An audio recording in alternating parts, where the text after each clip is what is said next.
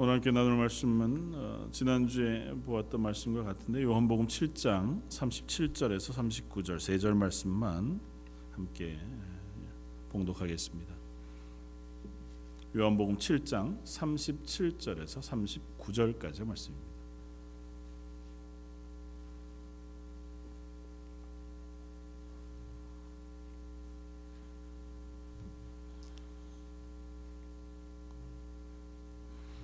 요한복음 7장 37절 8절 9절 세 절 말씀 찾으셨으면 우리 한 목소리 같이 한번 봉독하겠습니다.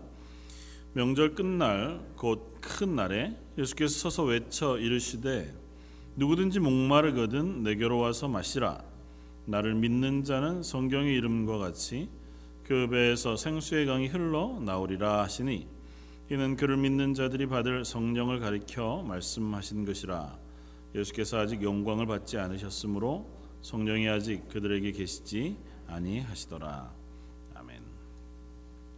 어, 지난주에 함께 나누었던 말씀의 연장선상으로 오늘도 같은 본문을 가지고 7장의 아, 말씀들을 살펴보면서 목마름과 성령 충만이라고 하는 어, 제목으로 은혜를 나누고자 합니다. 뭐 지난주에도 우리 함께 살펴보았지만 어, 요한복음 계속해서 예수님 누구시냐고 하는 질문을 하고 예수님은 하나님의 아들이시고 그리스도시며 메시아시다고 하는 사실을 우리에게 거듭 거듭 살펴 보여주고 어, 있습니다. 어, 그럼에도 불구하고 유대인들은 또 특별히 뭐 구약을 잘 알고 있는 율법학자 혹은 서기관 바리새인들 혹은 당국자 소개되어지는 사내들인 공회에 있는 사람들 모두가 다 예수님이 누구신지를 알아보지 못합니다. 그러니까 나는 예수님 오실 메시아가 누구신지 명확히 알 수 있다. 그렇게 스스로 자신하지만 정작 눈앞에 있는 하나님의 아들 메시아인 예수 그리스도는 누구신지 알아보지 못하는 무지 속에 놓여 있는 것을 봅니다. 특별히 7장과 8장은 계속해서 예수님과 이 유대인들 사이에 논쟁이 일어납니다. 그러면서 예수님은 그 과정 속에 내가 바로 하늘에서 내려온 하나님이 보내신 메시아, 구원자, 그리스도라는 사실을 어, 보여주고 계시고 반면에 유대인들은 그 이야기를 들으면서 자꾸 반대 방향으로 갑니다. 예수님을 어, 믿지 못하고 예수님이 하나님의 아들 그리스도 되신 것을 확인하지 못하고 오히려 예수님을 향해 분노하고 예수님을 어떻게 잡을까 어떻게 죽일까 궁리하는 쪽으로 어, 자꾸 향해 갑니다. 이유는 그거죠. 예수님이 메시아라고 혹은 하늘 하나님의 아들 하나님과 동등되다 말씀하시는 것을 어, 참아내지 못하는 겁니다. 그러니까 내가 알고 있는 지식에 의하면 어, 이 사람이 얘기하는 것은 불경하다. 내가 알고 있는 바에 따르면 저거는 뭔가가 잘못됐다. 그렇게 이제 유대인들은 반응. 그러다가 특별히 오늘 7장 오늘 읽었던 저희 본문 그 뒤에 읽어보면 이 사람들이 급기야 예수님을 이제는 적극적으로 잡아 죽여야겠다고 하는 어, 행동을 하기에 이르게 되었습니다. 오늘 보면 뒤에 40절 이 말씀을 들은 무리 중에는 어떤 사람이 이 사람이 참으로 그 선지자라 하며 어떤 사람은 그리스도라 하며 어떤 이들은 그리스도가 어찌 갈릴리에서 나오겠느냐 이렇게 말한다는 것입니다. 그러니까 어, 상황이 조금씩 조금씩 바뀌어 갑니다. 어, 사람들은 예수님을 잡으려고 하지만 일반 유대인들 지금 초막절이라고 하는 절기를 지키기 위해서 예루살렘 성에 모여 있는 유대인들 서민들은 예수님의 말씀을 들으니까 놀랍거든요. 야, 저렇게 말씀하시는 분이 이제껏까지 없었다. 저런 일을 행하시는 분도 이제껏까지 없었으니 혹시 저분이 선지자가 아닐까? 저분이 그리스도가 아닐까 하는 마음을 표현하기 시작합니다. 그러니까 반대로 이 당국자들, 그러니까 뭐 앞서 있는 제사장, 바리새인들 혹은 서기관들 이 사람들은 더 이상은 이런 이야기가 퍼지면 안 되겠다. 그런 이야기가 퍼지기 전에 예수라고 하는 사람을 잡아 죽여야겠다고 하는 어, 자리로 나아갑니다. 어, 45절에서 사람을 보냅니다. 잡아오너라. 아랫사람들이 대제사장들과 바리새인들에게로 오니 그들이 묻되 어찌하여 잡아오지 아니하였느냐 아랫 사람들이 대답하되 그 사람이 말하는 것처럼 말하는 사람은 이때까지 없었나이다.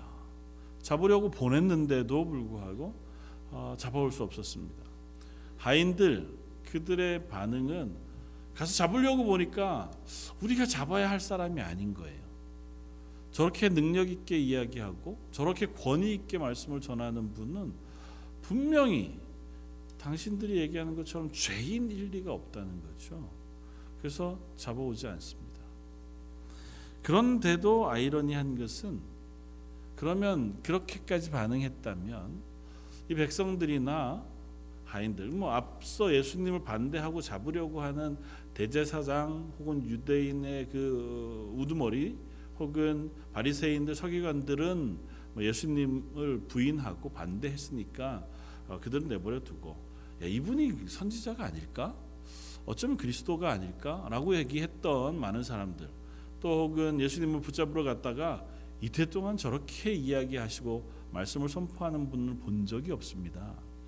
저분을 잡을 수 없습니다고 얘기했던 하속들 이라고 표현되어져 있는 그 사람들은 적어도 나중에 예수님을 따르는 것이 합당하지 않을까. 왜냐하면 자기들 마음속에 이제 거부하던 것에서 수용하는 쪽으로 마음이 바뀌었잖아요.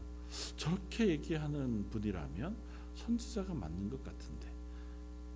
그런데 공히 어느 누구도 예수님을 따르지 않습니다.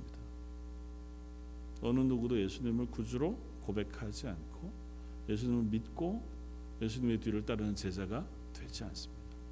예수님을 반대하고 죽이려고 했던 바리새인들이나 서기관들은 고사하고 예수님을 향하여 어 저렇게 말씀하시는 분 없었는데 참 선지자인가 보다. 어쩌면 그리스도인지 모르겠다고 얘기했던 사람들조차도 예수님을 따르지는 않습니다. 다시 말하면 그들의 반응의 여하, 그러니까 찬, 반, 뭐 좋아하고 싫어하고의 여하에 따라 어, 있는 것이 아니라 누구도 예수님을 따르려고 하는 그 자리에 서지는 않는다는 것입니다. 그러니까 우리는 잘 몰라서 예수님을 못 따랐습니다. 그런 핑계가 있을 수 없다는 거죠. 흔히 우리가 예수님을 믿고 구원 얻게 되어지기를 뭐 이야기하다가 뭐 이런저런 상황 속에 놓여 있을 때 많이 우리가 듣는 얘기들 중에 진짜 그런 줄 알았으면 아, 나한테 그렇게 얘기를 뭐 잘 설명해 주었으면 우리가 믿었을 텐데 우리들은 그렇지 않다는 거죠. 알아도 믿지 않고 몰라도 믿지 않습니다. 내 속에 하나님의 말씀을 듣고 그 말씀을 하나님께서 우리 속에 비추어 주셔서 깨닫게 해 주시지 않는 한은 인간이 스스로 이해하고 설득해서 하나님을 믿고 예수 그리스도를 구주로 고백하는 자리에 잘 서지 못한다고 하는 사실 우리가 확인할 수 있습니다. 조금 더 적극적으로 나서서 얘기한다고 하면 어, 반대하던 사람들의 명분은 분명했습니다. 뭐냐 하면 우리가 알기에 메시아는 이러하다. 구약의 예언들이 이러저런 건 있는데 거기에 비춰 보았을 때 예수님은 메시아일 수 없다. 그 조건이 몇 가지 있습니다. 어, 하나는 메시아는 우리가 모르는 곳에서 모르는 채로 온다는 것입니다. 그 출신 성분이 우리에게 알려지지 않는다는 거예요. 그러니까 예수님은 우리가 어디서 왔는지 알기 때문에 예수님은 메시아일 수 없다. 두 번째 메시아는 다윗의 자손이고 다윗이 태어났던 베들레헴에서 날 것이라는 예언이 구약에 있습니다. 그런데 예수님은 나사렛 사람이니 아니다. 세 번째는 메시아는 그리스도는 오셔서 많은 이적을 행할 거예요. 소경의 눈을 뜨고 앉은, 앉은 베이가 일어나며 어, 가난한 자에게 복음이 선포되어지는 많은 이적들이 일어날 것이에요.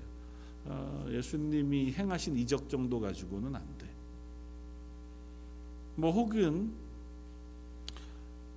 메시아가 오면 하나님이 이스라엘 백성에게 주셨던 율법 그것을 완전히 성취하실 거예요. 완전히 어, 완성하시고 성취하실 거예요. 그런데 예수님은 자꾸 율법을 어긴다는 거죠. 그러니까 예수님은 메시아일 수 없다.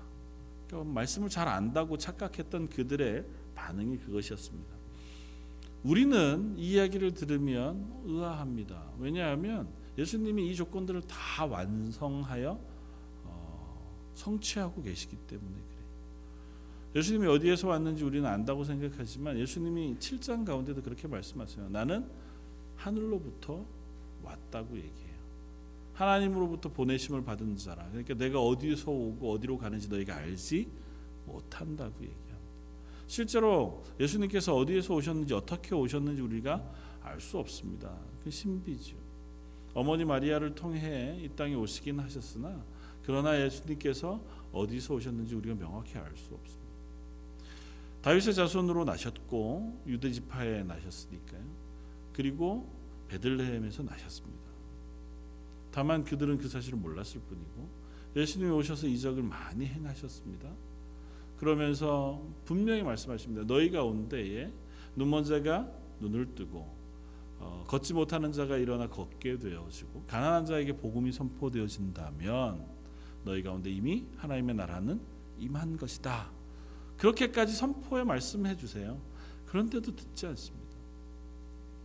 율법을 성취하는 것도 마찬가지입니다. 예수님께서 율법의 모든 조건을 다 완성하시고 율법에 요구하시는 것들을 성취하셔서 우리의 대속제물 어린 양이 되셔 십자가에 달려 죽으시기로 작정하시고 그 길을 걷고 계십니다. 그러니까 예수님께서 율법을 어기신 적이 없어요. 다만 이 사람들은 자기들이 생각하기에 율법은 이런 것이죠. 그 가운데 있는 하나님의 뜻이 무엇인지를 그들은 모릅니다. 그냥 조문에 있는 그냥 법률 혹은 규칙으로서의 율법만 생각하고 있지 율법 안에 담겨져 있는 하나님의 뜻, 하나님의 왜 율법 우리에게 허락하셨는지에 대한 것들에 대한 깨달음과 지식은 없는 상태인 거죠. 그러니까 예수님이 아무리 말씀하신 대로 오셔서 말씀하신 것을 성취하시며 말씀하신 대로 그리스도가 되셔도 전혀 그들은 예수님을 알아보지 못하는 자리에 선다는 것입니다. 저 여러분들도 마찬가지입니다. 그러니까 우리 지식으로 성경 그 모든 것들을 판단하고 확인할 수 있다. 혹은 예수님에 대해서 하나님에 대해서 알 수 있다고 얘기하는 것만큼 어리석은 일이 없습니다. 내가 생각하기에 이거는 이상해. 그렇죠. 우리의 지식이 짧은데요. 하나님이 우리보다 훨씬 더 크시고 하나님 우리보다 훨씬 더 지혜로우신 분이신데 그분의 모든 것들을 우리가 다 이해하고 확인할 수 있다고 하는 것만큼 어리석을 수 없습니다. 그런 사람들이 특별히 분노하게 되어진 예수님의 선포의 말씀이 바로 오늘 우리가 읽었던 그 본문의 말씀입니다. 37절 38절 말씀 명절이 끝난 끝날 곧 큰 날에 예수께서 서서 외쳐 이르시되 누구든지 목마르거든 내게로 와서 마시라. 나를 믿는 자는 성경의 이름과 같이 그 배에서 생수의 강이 흘러 나오리라. 지난주에 함께 살펴보았던 처럼 이 명절은 무슨 날이요? 초막절. 초막절은 어떤 날이라고요? 6월절을 뒤돌아보면서 하나님께서 구원을 완성하실 미래의 구원을 소망하고 그것을 감사하는 절기라고요.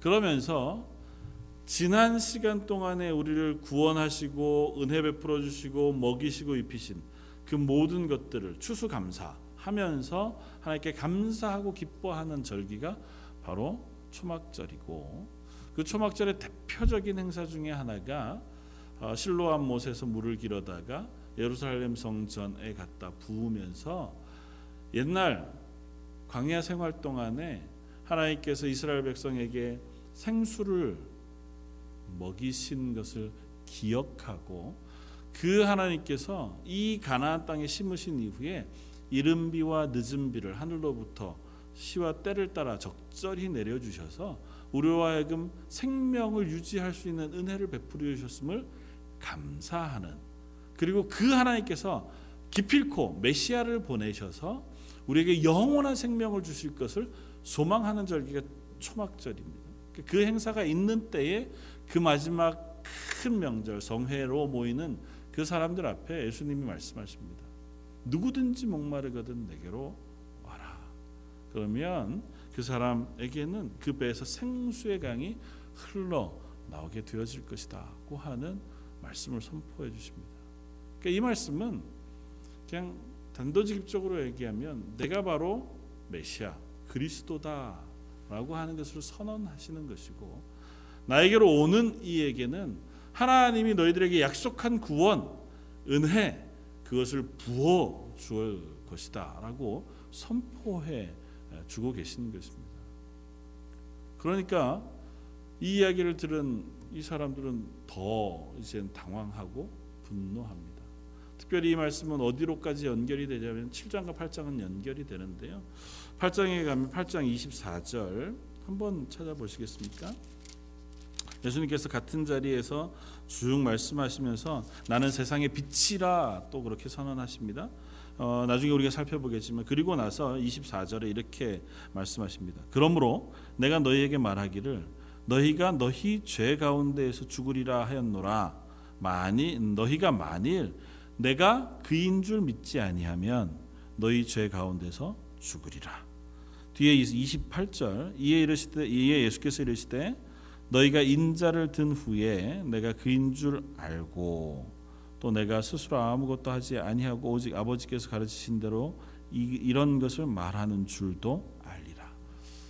사실은 한국 말로 번역해 놓은 성경에는 어, 그 분명한 의미 혹은 그 유대인들이 당혹할 만한 단어들을 찾기가 좀 어려운데요. 이 두 구절 중에 공히 발견되는 말이 있습니다. 그게 뭐냐면 24절과 28절 내가 그인 줄 알면 내가 그인 줄 믿지 아니하면 그렇게 얘기하잖아요. 히브리어 원문에 내가 그인 줄 알면 내가 그인 줄 아, 믿으면이라고 하는 거는 그라고 하는 중간에 있는 어, 지시 대명사가 없습니다. 영어로 번역하면 헬라어로는 에고 에임인데요. 영어로 번역하면 I am who I am이에요. 히브리어로 이걸 번역하면 뭐라고요? 여호와라고요. 나는 스스로 있는 자다. 나는 나다. 그러니까 번역하기 굉장히 어려운 단어예요. 까다, 까다로운 단어예요. 이 말씀을 하실 수 있는 분 하나님밖에 없으세요. 이스라엘에게 유대인에게 있어서 나는 나다라고 선언하시는 선언은 내가 여호와 하나님이다라고 선언하는 말씀이에요. 그래서 자주 요한복음에서 나는 세상의 빛이다, 나는 생명의 물이다라고 말씀하실 때에도 우리는 생명의 물이다라고 얘기하지만 히브리어는 나는 나다, 생명의 물이다 이렇게 선언이 돼요. 예수님께서 그 말씀을 하시는 건 계속해서 나는 여호와다. 나는 하나님이다. 나는 구원자다. 나는 메시아다. 그 이야기를 선언하시고 그것에 대한 설명과 선포를 하고 계신 거예요. 그 유대인들이 듣기에 화나는 거죠. 예수님이 자기가 여호와라고 말씀하시니까 여호와 하나님은 유대인들에게 있어서는 어, 함부로 입에 올려 이야기할 수 없는 이름입니다. 거룩한 이름이고 그분이 우리의 구원자가 되시고 전능하실 뿐만 아니라 지금 마치 이슬람에서 알라를 전능하고 멀리 계신 아주 초월해 계신 유일하신 신 뭐 이렇게 이야기하는 것보다 훨씬 더 심하면 심했지 더 가볍지 않을 만큼 여호와 하나님은 거룩하고 유일하신 하나님이세요. 그런데 예수님이 내가 바로 하나님이다. 나는 나다. 나는 여호와다. 그렇게 말씀하니까 이 유대인들이 눈이 뒤집혀지는 겁니다. 어떻게든 잡아서 죽여야겠다.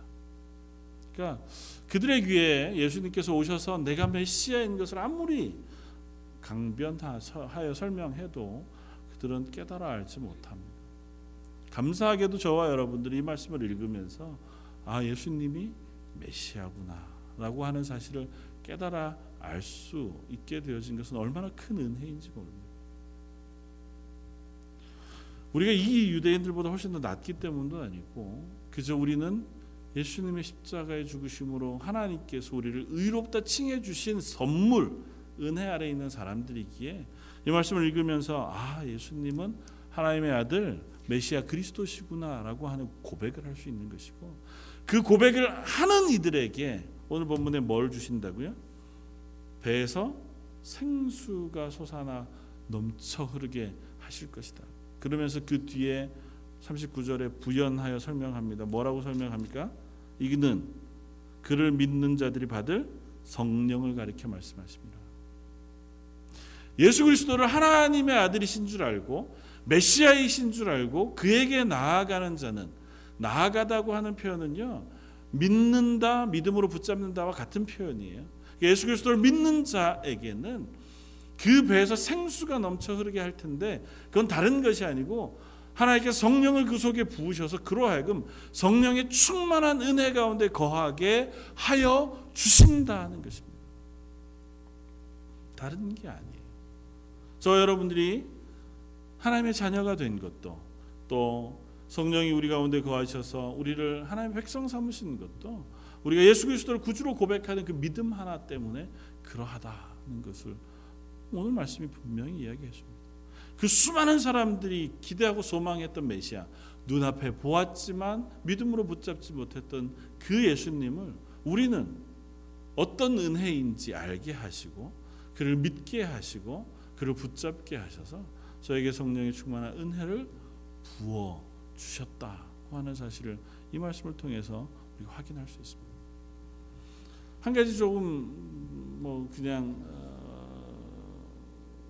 이 말씀을 이해하면서 조금 더 분명하게 이해하기 위해서 성경이 왜 자꾸 이렇게 물, 생수에 대한 이야기들 자주 할까에 대한 생각을 한번 해봅니다. 성경은 자주 하나님께서 베푸시는 은혜 그리고 주시는 구원 혹은 하나님께서 부으시는 새 생명 이것들을 생명의 물, 생수, 물, 푸른 초장으로 이끌어가는 냇가 혹은 강물로 소개합니다. 그러니까 그 물이 생명을 주는 어떤 의미로 자주 사용되어져요. 음, 그 그것에 대해 설명해서 그렇게 어, 설명하시는 말씀을 제가 읽고 아 그렇겠다. 사람이 뭘로 만들어집니까? 흙으로 만들어집니다. 그렇죠? 흙으로 만들어지는데요. 흙은 물이 없으면 그냥 흙일 뿐입니다. 근데 흙에 물이 부어지면 그 흙에서는 생명이 싹틀 수 있는 생명의 근원이 되어진다는 거죠. 인간은 하나님께 생 호흡을 생기를 불어넣어 살아있는 생령이 되었습니다.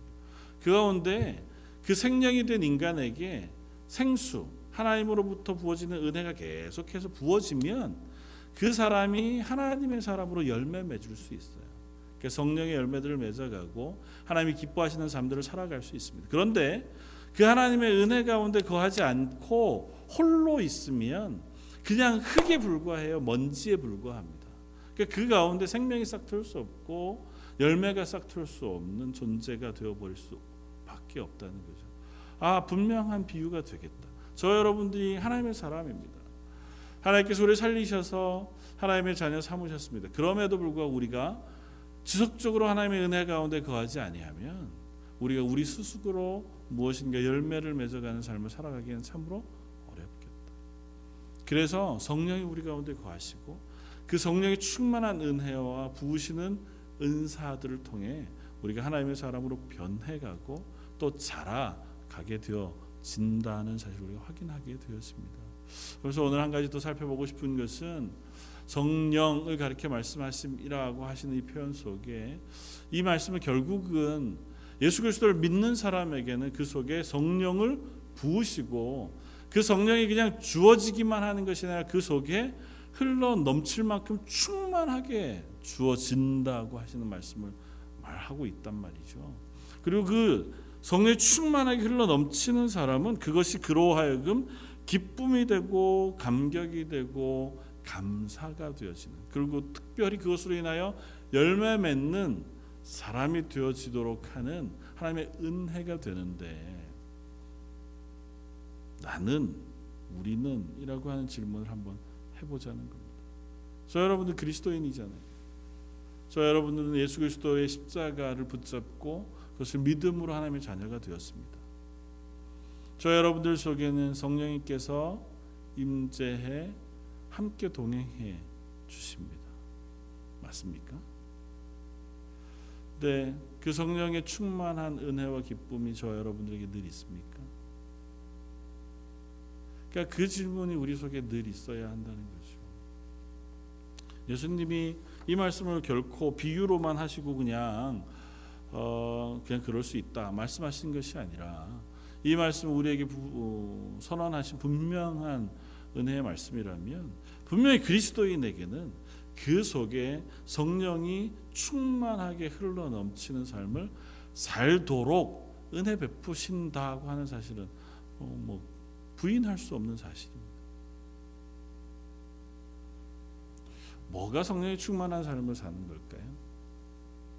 성령이 충만한 삶이라는 건 뭘까요?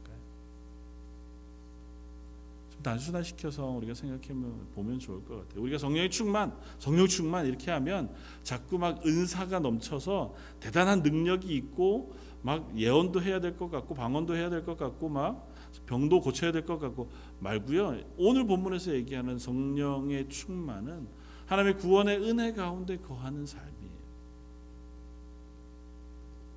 저 여러분들이 그 가운데 거한다는 건 뭐를 의미할까요? 성령이 우리 가운데 충만하게 임하신다고 하는 것은 뭐 에베소서 말씀에 사도 바울의 비유를 빌어 보면 아마 그것은 성령의 주권 아래, 성령의 지배 아래 놓여져 있는 삶 그것을 이야기하는 것일 것입니다. 사도 바울은 에베소를 에베소 교회에 보낸 편지 가운데 5장 18절에 성령의 충만함을 받으라. 술 취하지 말고 성령의 충만함을 받으라고 말씀합니다. 다시 말하면 성령 충만이라는 건 마치 술 취하는 것과 비슷한 현상이다는 거예요. 술 취하면 술을 그냥 마시는 거 말고 술 취하면 술에 의하여 그의 인생이 좌우, 그의 걸음걸이나 그의 말이나 행동이 좌우되는 것처럼 성령에 의하여 너희의 삶이 좌우되는 삶을 살아가라고 권면하고 있습니다. 다시 말하면 성령 충만이라고 하는 것은 아주 단순화시켜서 이야기하면 하나님의 말씀 혹은 성령이 말씀하시는 대로 내 삶이 움직이는 삶을 살아가는 것을 의미한다는 거죠. 그러니까 그리스도인은 우리 속에 계신 성령으로 인하여 그분이 주인 되셔서 그분의 말씀과 그분의 뜻을 따라 우리의 삶을 살아가는 삶 그것이 바로 성령 충만한 삶이라는 것입니다. 그리고 그 성령 충만한 삶에 나타나는 증거들이 있습니다. 그 증거들은 뭐냐 하면 성령이 우리 가운데 거하시면 그것으로 인하여 우리는 기쁨 가운데 놓여 있다고 성경 분명히 이야기합니다. 예수님에 대해서 우리가 뭐 여러 가지 표현들을 우리가 보는데요. 그 가운데 예수님이 기뻐하신다는 표현이 성경에 딱 한 번 나옵니다. 그 표현에 연결되어져서 나오는 단어가 있습니다. 성령으로 인하여 기뻐하신다는 표현이 나와요. 다시 말하면 성령이 우리 가운데 거하시면 우리가 기쁨 가운데 거할 수 있다고 하는 사실을 성경은 자주 이야기합니다. 성령이 우리 가운데 충만하게 거하는 것의 증거가 우리가 기쁨 가운데 거하는 삶이라고 하는 사실을 사도 바울의 서신서 가운데는 자주 자주 우리들에게 이야기합니다. 우리가 자주 부르는 찬송 가운데도 그와 같은 고백을 우리는 합니다. 구주를 생각만 해도 내 마음이 좋거든. 그 얼굴 배울 때에 예수님을 생각만 해도 우리 마음의 기쁨이 넘치는 것. 그것이 우리가 성령의 은혜 아래 거하는 삶을 살아가는 삶의 모습일 것입니다. 저 여러분들의 삶이 그와 같기를 원합니다. 그냥 거저 주어지는 것이 아니겠지만 저 여러분들이 나를 구원하신 구원의 은혜를 생각할 때마다 우리의 삶 속에 기쁨이 충만한 자리, 그 은혜를 누릴 수 있는 저 여러분들이기 바랍니다. 분명히 그것은 그냥 단순하게만 주어지지는 않을 것입니다. 그래서 어떤 사람, 어떤 목사님은 어, 그렇게 설명하더라고요. 우리는 성령에 충만한 사람이되 죄인이다. 마틴 루터도 그런 표현을 해요. 우리는 죄인이되 하나님으로부터 용서함을 받은 죄인이다. 혹은 하나님께서 의롭다고 칭해 주신 죄인이라고. 사도 바울도 스스로를 죄인이라고 표현하잖아요. 그러니까 우리 성령의 충만함을 받아 하나님의 은혜 가운데 놓여져 있지만 우리의 본성은 죄인이라는 사실이 어, 흔들리지는 않습니다. 아니 그게 변하지는 않습니다. 그러니까 우리의 삶 속에는 그리스도인으로 살아감에도 불구하고 죄인된 속성이 우리 속에 자꾸 드러나요. 심지어 죄의 종 노릇하는 모습이 우리 속에 자꾸 드러납니다. 그러니까 죄 아래 거하면서 죄가 요구하는 혹은 죄가 주관하는 대로 자꾸 흔들리고 넘어지고 실패하고 범죄하는 자리에 자꾸 서는 것이 우리의 모습인 것을 부인할 수 없습니다. 그런데 우리는 그렇게 살다가 죽어버리고 많은 실패하고 많은 사람들이 아니라 예수 그리스도로 인하여 구원받은 하나님의 자녀가 된 이상 그 죄인 가운데 성령이 임해 계시다고요. 그래서 우리는 그 성령의 주권 아래 놓여져 있는 죄인이어서 이미 우리를 거룩하고 의롭다 인정해 주셨지만 우리의 삶 속에서도 그 성령의 주권 아래서 우리의 삶을 의롭게 하시는 은혜를 누리는 사람들이라는 사실을 성경이 이야기하고 있다는 것입니다. 저 여러분들의 삶이 그 은혜 앞에 서기 위해서 아, 발버둥치기도 하고 애써 기도하기도 하고 하나님의 도우심을 구하기도 하는 자리에 서기를 바랍니다. 내가 하나님 앞에서 의로운 하나님의 자녀가 되는 자리에 서고 싶습니다. 제 속에 있는 연약한 죄의 모든 속성들 그것들을 내려놓을 수 있게 해 주십시오. 그것을 치울 수 있게 해 주십시오. 이겨 승리할 수 있게 해 주십시오. 우리가 매일매일 싸워도 사실은 죄와 싸우는 것은 늘 어렵습니다. 죄와 싸우는 것은 늘 실패할 가능성이 참 높은 것이 연약한 우리의 인생인 것을 고백합니다. 그럼에도 불구하고 그 싸움이 없다면 우리는 그리스도인으로서의 정체성, 그리스도인으로서의 누릴 수 있는 은혜를 놓치고 마는 것일 것입니다. 성령에 충만한 사람 그들에게 주어지는 것은 기쁨만이 아니라 그들에게는 하나님 주시는 평안과 감격도 있음을 우리가 고백합니다. 하나님께서 우리를 사랑하고 계시구나. 그래서 내가 어느 곳에 있더라도 난 평안합니다고 하는 고백이 하나님의 은혜 가운데 놓여진 사람들의 공통적인 고백인 것을 우리가 확인한다면 저 여러분들이 하나님의 자녀 그 자리에 서서 하나님이 내게 베푸신 은혜로 인하여 내가 하나님의 은혜 가운데 거하고 싶습니다고 하는 소망을 가지고 살아갈 수 있기를 바랍니다. 자주 실패합니다. 그래도 하나님 하나님의 은혜 가운데 거하고 싶습니다. 그 소망이 저와 여러분들의 있기를 바랍니다. 그의 예수님이 말씀하시는 목마름일 거예요. 내가 하나님의 은혜 가운데 거하고 싶어하는 목마름. 다른 것으로 인하여 갈증 느끼고 갈등 느끼고 그것으로 인하여 목말라 하는 것이 아니라 하나님의 은혜에 목말라 하는 마음. 그래서 하나님 앞에 자꾸 나아가 하나님의 도우심을 구하는 이들에게 하나님 분명히 은혜를 부으시고 하나님 분명히 응답하신다 말씀하시는 그 은혜 가운데 설 수 있기를 바랍니다. 또 한 가지는 그 은혜를 누리기 위하여 우리의 죄와 싸우는 사람 되어서 피 흘리기까지 사도 바울은 분명히 그렇게 표현합니다. 우리가 죄와 싸우되 피 흘리기까지 싸우라고 이야기합니다. 하나님의 은혜 가운데 거하기 위하여 그 피 흘리기까지 죄와 싸울 때 비로소 우리는 하나님이 부시는 은혜와 능력을 경험할 수 있다고 얘기합니다. 오늘 새벽 말씀을 증거하면서 어, 그런 말씀을 함께 나누었었습니다. 탕자가 아버지에게로 돌아가려고 할 때, 아버지에게로 돌아가려고 하는 그 걸음을 막았던 것은 무엇이었을까? 물론 뭐 우리가 상상에 불과하지만 그가 마지막 지었던 지엄 열매 그것 아니었을까?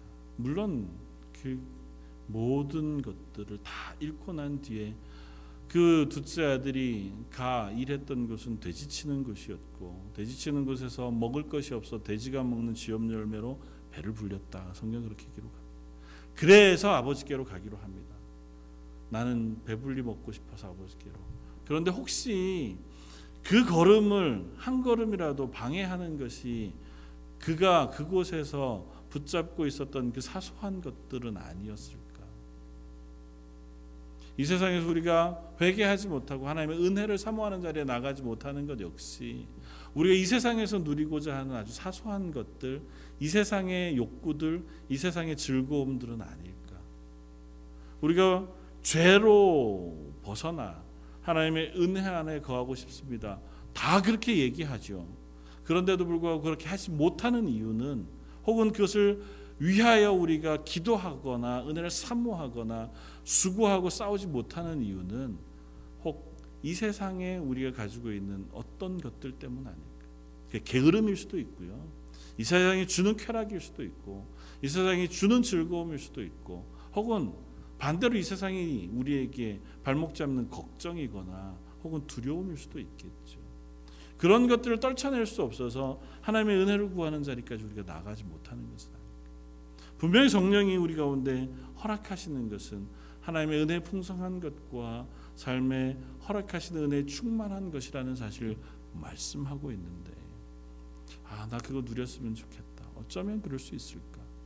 성경에 나오는 많은 사람들 혹은 믿음의 많은 사람들이 고백하는 고백들을 들어보면 야 어떻게 저렇게 믿음으로 살 수 있을까? 저렇게 살면 참 은혜롭겠다, 감사하겠다 는 이야기하지만 너 그렇게 살래? 물으면 아니요. 좀 있다가요. 혹은 나중에요. 그렇게 얘기하는 이유가 혹 그들이 얻는 은혜와 기쁨과 충만한 감격보다 내가 지금은 가지고 즐거워하고 있는 이 땅의 무엇, 내가 붙잡고 있는 무엇인가가 더 소중하다고 착각하고 있기 때문은 거죠. 바라기는 하나님 우리에게 부으시는 은혜와 성령의 충만한 것으로 우리 속에 흘러넘치게 하시는 생수의 기쁨, 감격이 우리가 알고 기대하는 것보다 훨씬 더 크고 풍성하다는 사실을 확인할 수 있는 저 여러분들이길 바랍니다. 한번 경험하고 그것을 누리게 되면 그 기쁨이 무엇인지 알기에 그것을 더 사모하는 자리에 설 수도 있을 줄 믿습니다. 하나님 제게 그것을 허락해 주십시오. 하나님으로부터 부어지는 은혜, 하나님으로부터 주어지는 기쁨, 하나님으로부터 주어지는 그 감격이 제 속에 경험되어지고 확인되어지게 해 주십시오. 그런 기도가 저와 여러분들의 기도가 되시기를 주님의 이름으로 축원을 드립니다. 한번 기도하겠습니다. 누구든지 목마르거든 내게로 와서 마시라. 나를 믿는 자는 성경의 이름과 같이 그 배에서 생수의 강이 흘러 나오리라. 우리 속 가운데 성령을 부으시고 그 성령으로 인하여 우리 속에서 생수의 강이 흘러 넘치게 하시는 은혜를 베푸시니 감사합니다. 그러나 저희들이 삶 속에서 그 은혜를 사모하기보다는 이 세상이 우리에게 줄 수 있는 아주 작은 즐거움, 작은 편안함, 작은 유혹들의 마음을 주고 또 우리의 시간을 빼앗겨 버리고 말 때가 더 많은 것을 고백합니다. 저의 어리석은 것을 아시는 하나님, 그것을 넘어서는 은혜와 넘어서는 축복과 넘어서는 감격을 허락하여 주옵소서. 그 하나님의 은혜로 인하여 우리가 이 땅에서도 평안하며 기뻐하며 감사하며 살아갈 수 있는 사람들 되게 하여 주옵소서. 이 수요예배 나와서 하나님의 은혜를 구하는 모든 성도들에게 하나님께서 말씀해 주시고 은혜 베풀어 주셔서 그들의 삶이 늘 감사와 기쁨, 감격이 충만한 하나님의 자녀들 되게 하여 주옵소서. 모든 말씀 예수님 이름으로 기도드립니다.